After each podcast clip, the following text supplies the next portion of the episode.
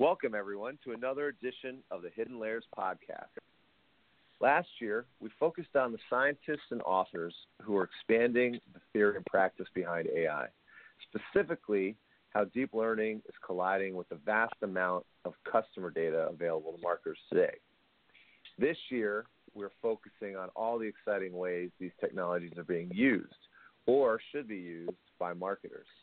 And today, we're excited to have John Andrews, CEO of Photofy, serial entrepreneur, and a veteran brand marketer for huge companies like Walmart, Hanes, and Kodak. He also has a book coming out soon called Retail Relevancy. And on top of all of that, he finds the time to be an adjunct graduate professor at NC State's Poole College of Management. So we're really excited to have him on to talk about marketing and new technologies and how uh, they're going to be applied and help retail stay relevant. Welcome, John Andrews. Thank you. Glad to be here. So I'd like to start with a little bit about Photofy. Can you talk a little bit about the company and then uh, your vision for the business? Absolutely. So Photofy is a content creation platform that enables easy uh, content content creation and sharing, just just like it sounds. We the company was originally founded as a photo editing app about uh, going on six years ago, and the team did a did a great job at that time of really having some advanced features. But if you think about photo editing, your your average uh, you know Facebook Messenger has pretty good photo editing tools today. So, so the, the company really thought about, you know, how does it add value? How, how does it, it, it, create value? Um, interestingly, it had a lot of its users reach out who were small business owners. So they were real estate agents and uh, uh, yoga instructors and, and what have you and they said, "Hey, I, I love this tool. I'd love to use it for my business. Can you create a, uh, a, a platform for me to be able to add, you know, my elements and, and my things into it?" And, and that was done, and and that eventually evolved into an enterprise uh, service. So today, companies like Lifetime Fitness, um, Arbonne, um, Scentsy, and, and many uh, you know direct selling companies and, and, increasingly franchise and anybody with a distributed youth, uh, workforce is using Photofy to provide a toolkit to their employees to be able to make localized content. So, for example, Lifetime Fitness has 9,000 people or so on our platform and they are yoga instructors and personal trainers and club managers and what have you. And they take the assets which are provided by um, their their marketing team, and they make content for themselves and their networks locally. So it, really is a great platform for uh, you know supporting content creation at the local level by the people closest to a customer. That's that's that's pretty cool. And, and so so uh, Lifetime Fitness they'll put together um, uh, their logos, templates, things like that, and then their local uh, workforce will take their own pictures of classes and things like that, and and and then upload it to social media. How do, how does that work? Yeah, you got it. Uh, so, so a lot of the, you know, a lot of our, our clients use templates. Um, you, you, know, everybody's not a creative. Everybody, you know, a lot of people um, w- would be hesitant to create, you know, uh, so uh, social content for their company because they just feel like, well, this this is not going to be good enough. So, um, what what a lot of our folks will use and uh, I may misspeak on the the correct number, but I, you know, I think a, a company like Lifetime probably has 500, 600 templates that, that the folks can use. So, so one that uh, is pretty popular is uh, is simply a class scheduler.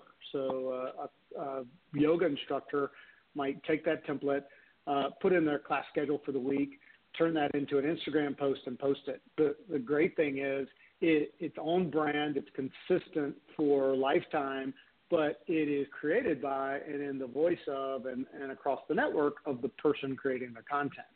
So it really has the authenticity uh, of that person along with the consistency of the, the lifetime brand. And so you can imagine that amplified by all of their yoga instructors, you know, across the country. It really becomes a, a content engine. And why we think this is important for the future is um, today, if you think about the, the digital marketing approach for most companies, uh, so, so they'll have you know all the things that they're doing on their sites and their their social channels and and, and what have you. Uh, they'll have some sort of CRM. They'll they'll have maybe an influencer program.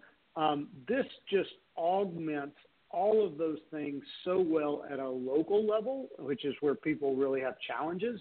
Um, how do I create localized content for all of the Lifetime Fitness locations across the nation? Um, it's really hard to do. Like if you had your agency do it, it would be super expensive. Um, if people just share the same content, you, you know, the algorithms kind of look at, you know, Google will look at that as a single piece of content and kind of not give you credit for it. There, there are all kinds of things that benefit from that local yoga instructor creating a piece of content. You know, we have, we have a, a lifetime location here, um, not far from our, our Raleigh office, at, you, know, localized to, to that individual location that ladders up to the entire brand. So that's that's so okay, great. Uh, you've you've pushed it out. You're making uh, the brand more relevant at the local level. But doesn't doesn't the company don't marketers that are trying to do this worry about losing control of their message? Like, what's to stop a, a yoga instructor from posting an inappropriate uh, photo from a brand perspective versus, you know, from what she she or he thinks uh, is appropriate? That that's uh, that is our number one kind of kind of pushback question when we first talk to people about this, and, and that's exactly right. Um, you, you know, my initial response always is, hey, if if I want to create an inappropriate piece of content with your logo on it, not really hard for me to do, right? I can go I can go pull your logo today, and I can you know I can, I can create whatever I want, and you don't have any visibility to that, right? What we believe is providing people uh, the tools, uh, kind of the framework, uh, training, and then policy actually gives you a, a stronger control of your brand than you would have otherwise. You know, um, what we hear from a lot of people uh, is that wow, you know, our folks are already making content, and like we don't, you know, a lot of it we just don't like. You know, it, it doesn't look good, it's not on brand, you know, what what have you. You know, think about all the challenges that a marketer would have. Uh, it, you know, and we say, well, you know, there's an easy solution to that. Give them tools. You know, so using a product like ours, uh, people, you know, people can control the look and the feel. Um, you can control fonts, colors, uh, logo placement, you know, all of those kind of things and empower your people to make content. You know, what we believe is, wow, Lifetime's marketing group is doing a great job. You know, so they're they're doing they're doing a, a great job with with their channels and their streams. But how powerful is the network of that yoga instructor who is working for them. Or if you think about, you know, move that forward to, you know, our world uh, that we've all come from in the shopper marketing world, how um, how how influential is the beauty advisor at Walgreens? You know that that every day people are coming in for uh, to to ask about you know, you know how to use beauty products and, and connected that person's network is so much more powerful locally and from an engagement standpoint than is Walgreens network. Um, that the the two really work well together. But yeah, you you hit on the the number one challenge that I that I think uh, we face. Uh, my personal point of view is, you know, in the not too distant future, two or three years from now, everyone is going to be uh, making content as part of their job, and it, it's just going to be a like a like a uh, uh, oh, of course, yeah, we want people to do that. Uh, you know that that totally makes sense. We we uh, we're excited when that person is talking to a customer in store. Why wouldn't we why, why wouldn't we translate that to the, that person's digital relationships? So, so do these challenges, especially with social media relevancy, Uh, are these what? Let's talk about your book. Is this what retail relevancy is going to be about or focus on? Yeah, exactly. Um, you know, so so I, my uh, co-author on retail relevancy is is my business partner Ted Rubin, uh, and Ted Rubin and I met uh, years ago when he was at Elf Cosmetics. He was the CMO, and I was on the marketing team at Walmart, really starting to think about, um, uh, you, know, what what's going to happen when this was 2008, 2007 when we met and both of us were, you know, kind of had fallen into um, the influencer marketing space at that time. Uh, Ted Ted uh, will tell you, you know, he had no budget, so working working with beauty influencers and, providing them with, with Elf products was a way that, that he could he could expand his his content creation and reach. Um, I was just trying to understand how is Walmart relevant in social media, right? Because if you think about what Walmart does, um, you, you know, Walmart's a retailer. Uh, it, it, its strategy is, is everyday low prices. So I have low prices every day, and people kind of know that. Um, what conversations could Walmart be part of that were actually relevant to its shoppers? You know, telling people uh, that Walmart has low prices on social channels um, is nice, but not particularly useful. I, I got it right. Um, and, and what what we kind of stu- you know, we kind of stumbled on at Walmart was uh, that there were all of these, um, uh, you know, what I would call a frugality or money saving influencers who were creating awesome content about how to save money. You know, which is if you think about Walmart's kind of core brand purpose, supporting the the production and and, and creation of that content was something that, that Walmart could really get behind. And we had created a um, we created a group of, of influencers called the Walmart 11 Moms that uh, we we partnered with to to make content about saving money, and, and we were lucky enough, I think, to not uh, make their objective saving money at Walmart. It was how do you save money, right? And if they chose to to include Walmart in that, that was great. If they didn't, that was great too. Uh, you know, the authenticity of the content money, you know, and how, how Walmart could, could help uh, support that. Um, fast forward now a decade, we believe a huge untapped resource in, in the influencer space is, is store employees uh, and, uh, and company employees. Um, direct sellers uh, have known this for a long time. If you think of, you know, Avon and Tupperware and Arbonne and and uh, you, you know folks that that are selling products you, you know through their their workforces you know they've been leveraging social tools now for quite a while and, and are very comfortable in that space. And and and I think that the rest of the world is quickly going to catch up with them. And, and having a tool set to make that easy um, to, to your point create some brand control and and visibility into that is, is, is both from a, a, a, you know creation standpoint and a measurement standpoint are, are going to be things that that really add some some you know combustible fuel to to this this uh, this form of content creation. So, I mean, you you you started this a decade ago at Walmart. Uh, you've seen it for the last decade. I would say, from the outside, uh, I think that marketers, traditional retailers, still have not cracked that code.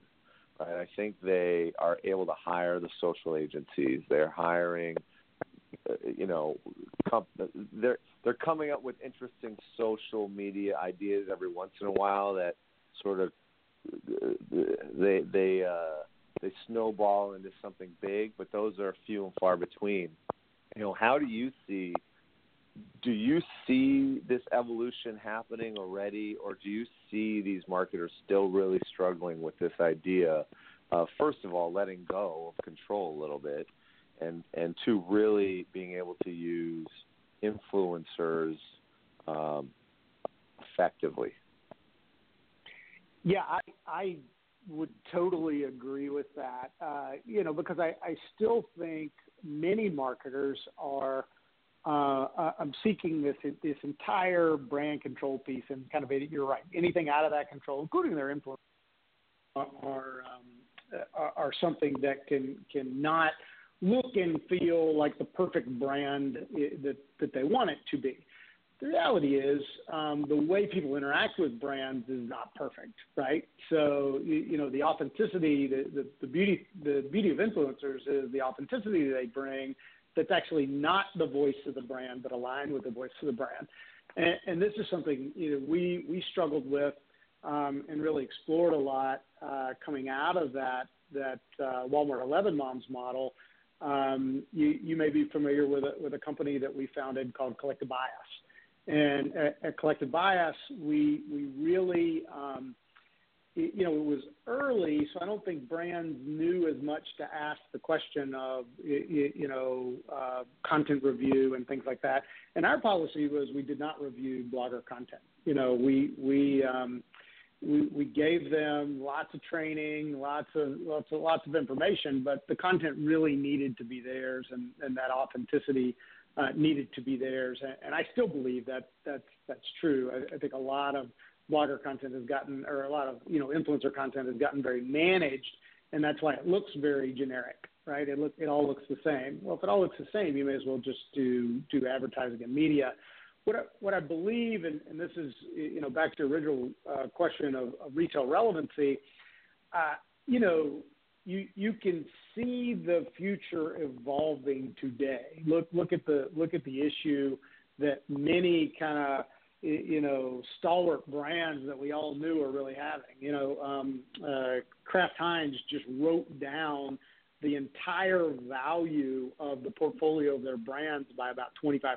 You know, it's one of the the biggest uh, um, uh, investing kind of kind of brouhaha that that Warren Buffett has ever had. You know, it, it's it's been tragic because the reality is now that brands and especially fighter niche brands have direct access to consumers, big brands don't matter as much as they used to. You know, you think of big brands that were that were um, you know really able to control the message, they were able to control the shelf space, they were able to to to have you know prominent placement with temporary displays and all of the things that happen.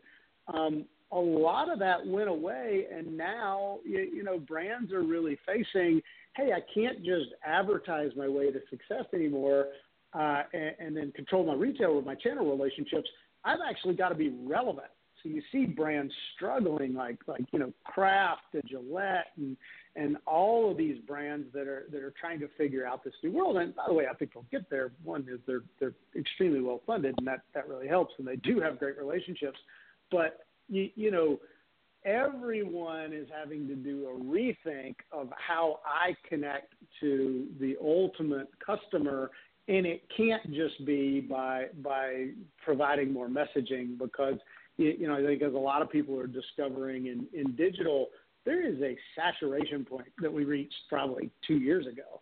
And and you know consumers and shoppers are getting really good at just avoiding messaging altogether um, so, so I think it, it, the the um, the thing that is going to come up is, is this this you know extreme authenticity uh, uh, of content and actually being relevant in a in a shopper's life.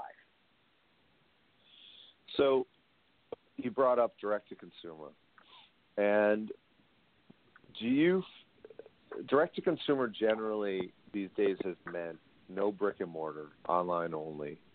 Uh, we do see them competing because of Facebook and social very, very well, but mostly in the paid media space. Uh, do you do you see? Do you think that direct to consumer has cracked this code, or is it is it just uh, more effective because it doesn't have to rely on retail operations and can spend all its money in marketing? Yeah, you know, it, it's a great question. Um, I, I don't think direct to consumer has cracked the code, no, and, and I, I think there's a, a lot of proof points to that.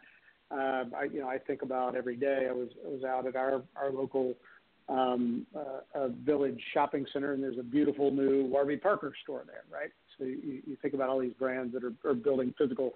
I, I don't think you can escape uh, the fundamentals of retail just because you didn't have brick and mortar because you don't Um, channels are still going to be reality.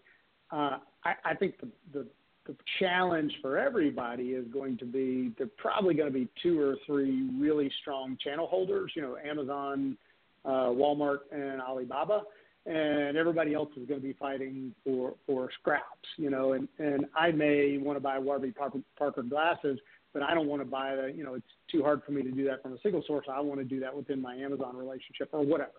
Um, I, I think direct to consumer is a little bit skewed today because there's a lot of venture capital money supporting direct to consumer models. I mean, look look at what what has happened with the um, the meal solutions companies. You know, there's not really a sustainable meal solutions company today.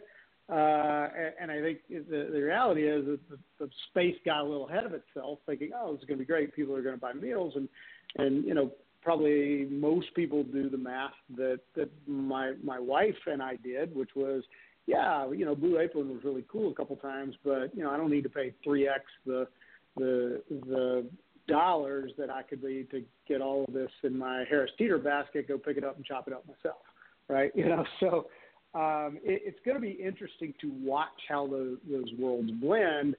Um, I think if you want to watch the future keep your eye on Nike. You know, Nike has always been probably one of the best at thinking about channels. You know, if you if you think about uh, about Nike and how it sold, you know, kind of baseline shoes at Kohl's up to specialty shoes through um, boutique retailers. It was one of the few brands that could really span the the gamut uh, uh, of retail. Um, I believe 100% the thing that all retail channels have to worry about with a brand like Nike is Nike probably doesn't need them. You know, at, at some point, um, Nike would just as soon sell you its shoes directly because it's got 30, 40 points of margin tied up in that that it can use to spend on media. So I, think we're in the early stages of, of how these models develop. Um, and, and it's going to be interesting to watch and see, uh, you know, if companies like Harry's Razors, which was a, a disruptor, or Dollar Shave Club, which has already been purchased, uh, become parts of brands uh, or, or, parts of, of retailers' um, uh, own brand strategies. Let's take it back to something you said earlier, a comment you made about Photofy and and uh, the technology there. One thing you said was, um, you know, if you have only one account, uh, then Google and fa- I'm sure Facebook and Instagram and all that only see you as one account, and, and that that goes to something that actually comes from our last podcast with a man named Christopher Penn, and he. He, he talks about this idea that marketers one of the biggest challenges to marketers today is actually they're not marketing to humans anymore they have to market to algorithms, right? This the art, artificial intelligence that Facebook and Instagram and Google use to decide what content gets promoted to whom and when and where. You know, how have you seen that uh, affecting things that you see at Photofy or the way that you talk to your to your other clients? Sure. Uh, great question. I, I wrote an article about that very subject uh, about, a, about a year and a half ago um, talking about marketing, I, I think it's um, it, it, it's actually something that, that marketers need to, to think about. At Photofy, we think about it this way. Um, so you take a brand like Lifetime. Um, last month, in, the, in, their last measurement month in February, uh, about 70% of the total content footprint of all of Lifetime's visible content, the content that we can we can see, uh, came from its Photofy community. So you, you start to think about that in terms of how algorithms work today. I say to a lot of brands today, especially uh, um, you, you, know franchise retail, um, hey, uh, you know Yelp and TripAdvisor and, and other companies have done a masterful job at localized algorithm optimization and are now in between you and your customer, right? So if you think if I search pizza near me today, uh, I'm not going to probably get other than an ad. I'm probably not going to get Pizza Hut or on my local place, probably the one of the first uh, organic um, uh, returns I'm going to get is going to come from Yelp. And um, I don't particularly like Yelp between me and and my if I'm a if I'm a restaurant, and I sh- I don't like them as a consumer between me and you know I'm just trying to find good pizza near me. Um, we 100% believe the way to overcome that is to produce more local content. If you think about what Yelp did, it's pretty smart. It just it just sucked up any of the local content it could see and, and used it to to drive um, its position ranking on Google. Um, and I and I think it, it's you know it's trying to do that on other channels as well. Um, there is no better way to control uh, what algorithms think is important than fresh, uh, local, and relevant content. And nobody can create better, fresh, local, relevant content than you and your employees at the local level. You've said to that point, you've said that you believe that marketing will truly win when humans control the machines instead of the machines controlling the humans. Is that what you meant, or or is there something more to that?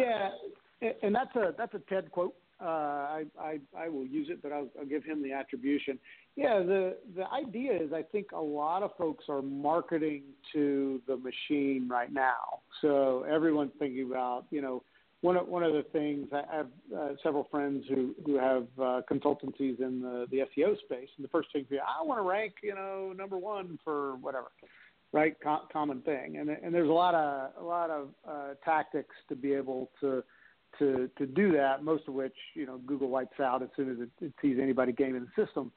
Um, and we all say to them, "Great, make more content," you know, and, and that's not an answer people want to hear, right? They want there to be this this formula or this solution or whatever. And, and I'm like, look, nothing wins better than fresh, relevant content. By the way, every day, and, and you know that's a lot of work. That's a lot of work.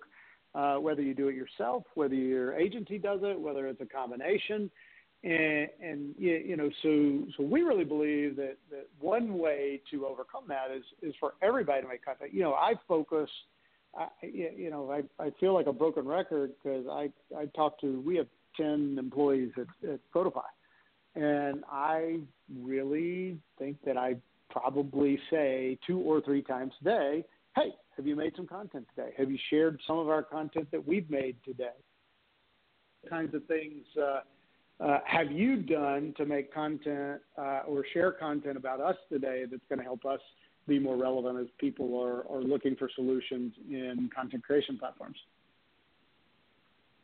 So you're so no matter how many employees you have, you your best practice recommendation is empower them to create content that's positive for the brand and push it out to their social media channels. I, I believe it's it's one of the ways. It's obviously there are a lot of things that you need to do, but I believe it's one of the ways right now that you can win. You know, we we um, when when we were uh, operating 11 moms at Walmart and and Collective Bias for brands around other retailers, we knew at that time we could win search result rankings simply by just making more content than than existed. So you, you know when when we would run a collective bias campaign and we would have 50 uh, uh, influencers from around the country make content. It, it just simply there was more content than you know about uh, you know Kraft macaroni and cheese creative dinner night that you know sourced from Walmart than than existed in in the entirety of the the the body of content on on the internet at that time. Now, the you know fast forward, uh, it, you know. Um, almost a decade from when we began doing that. Of course, everyone realizes that, but still, a lot of the content that's created is, is created through ads. It's created through other. It's it's not actually localized, uh, uh, fresh, all, uh, you, you, know, um, uh, original content. And and there's several reasons for that, but but the most is it's hard and it's expensive. Well, thank you very much for for everything. You've uh, your your growing Photofy, you're writing books, you're lecturing, uh, business school. Good luck to you in all those endeavors.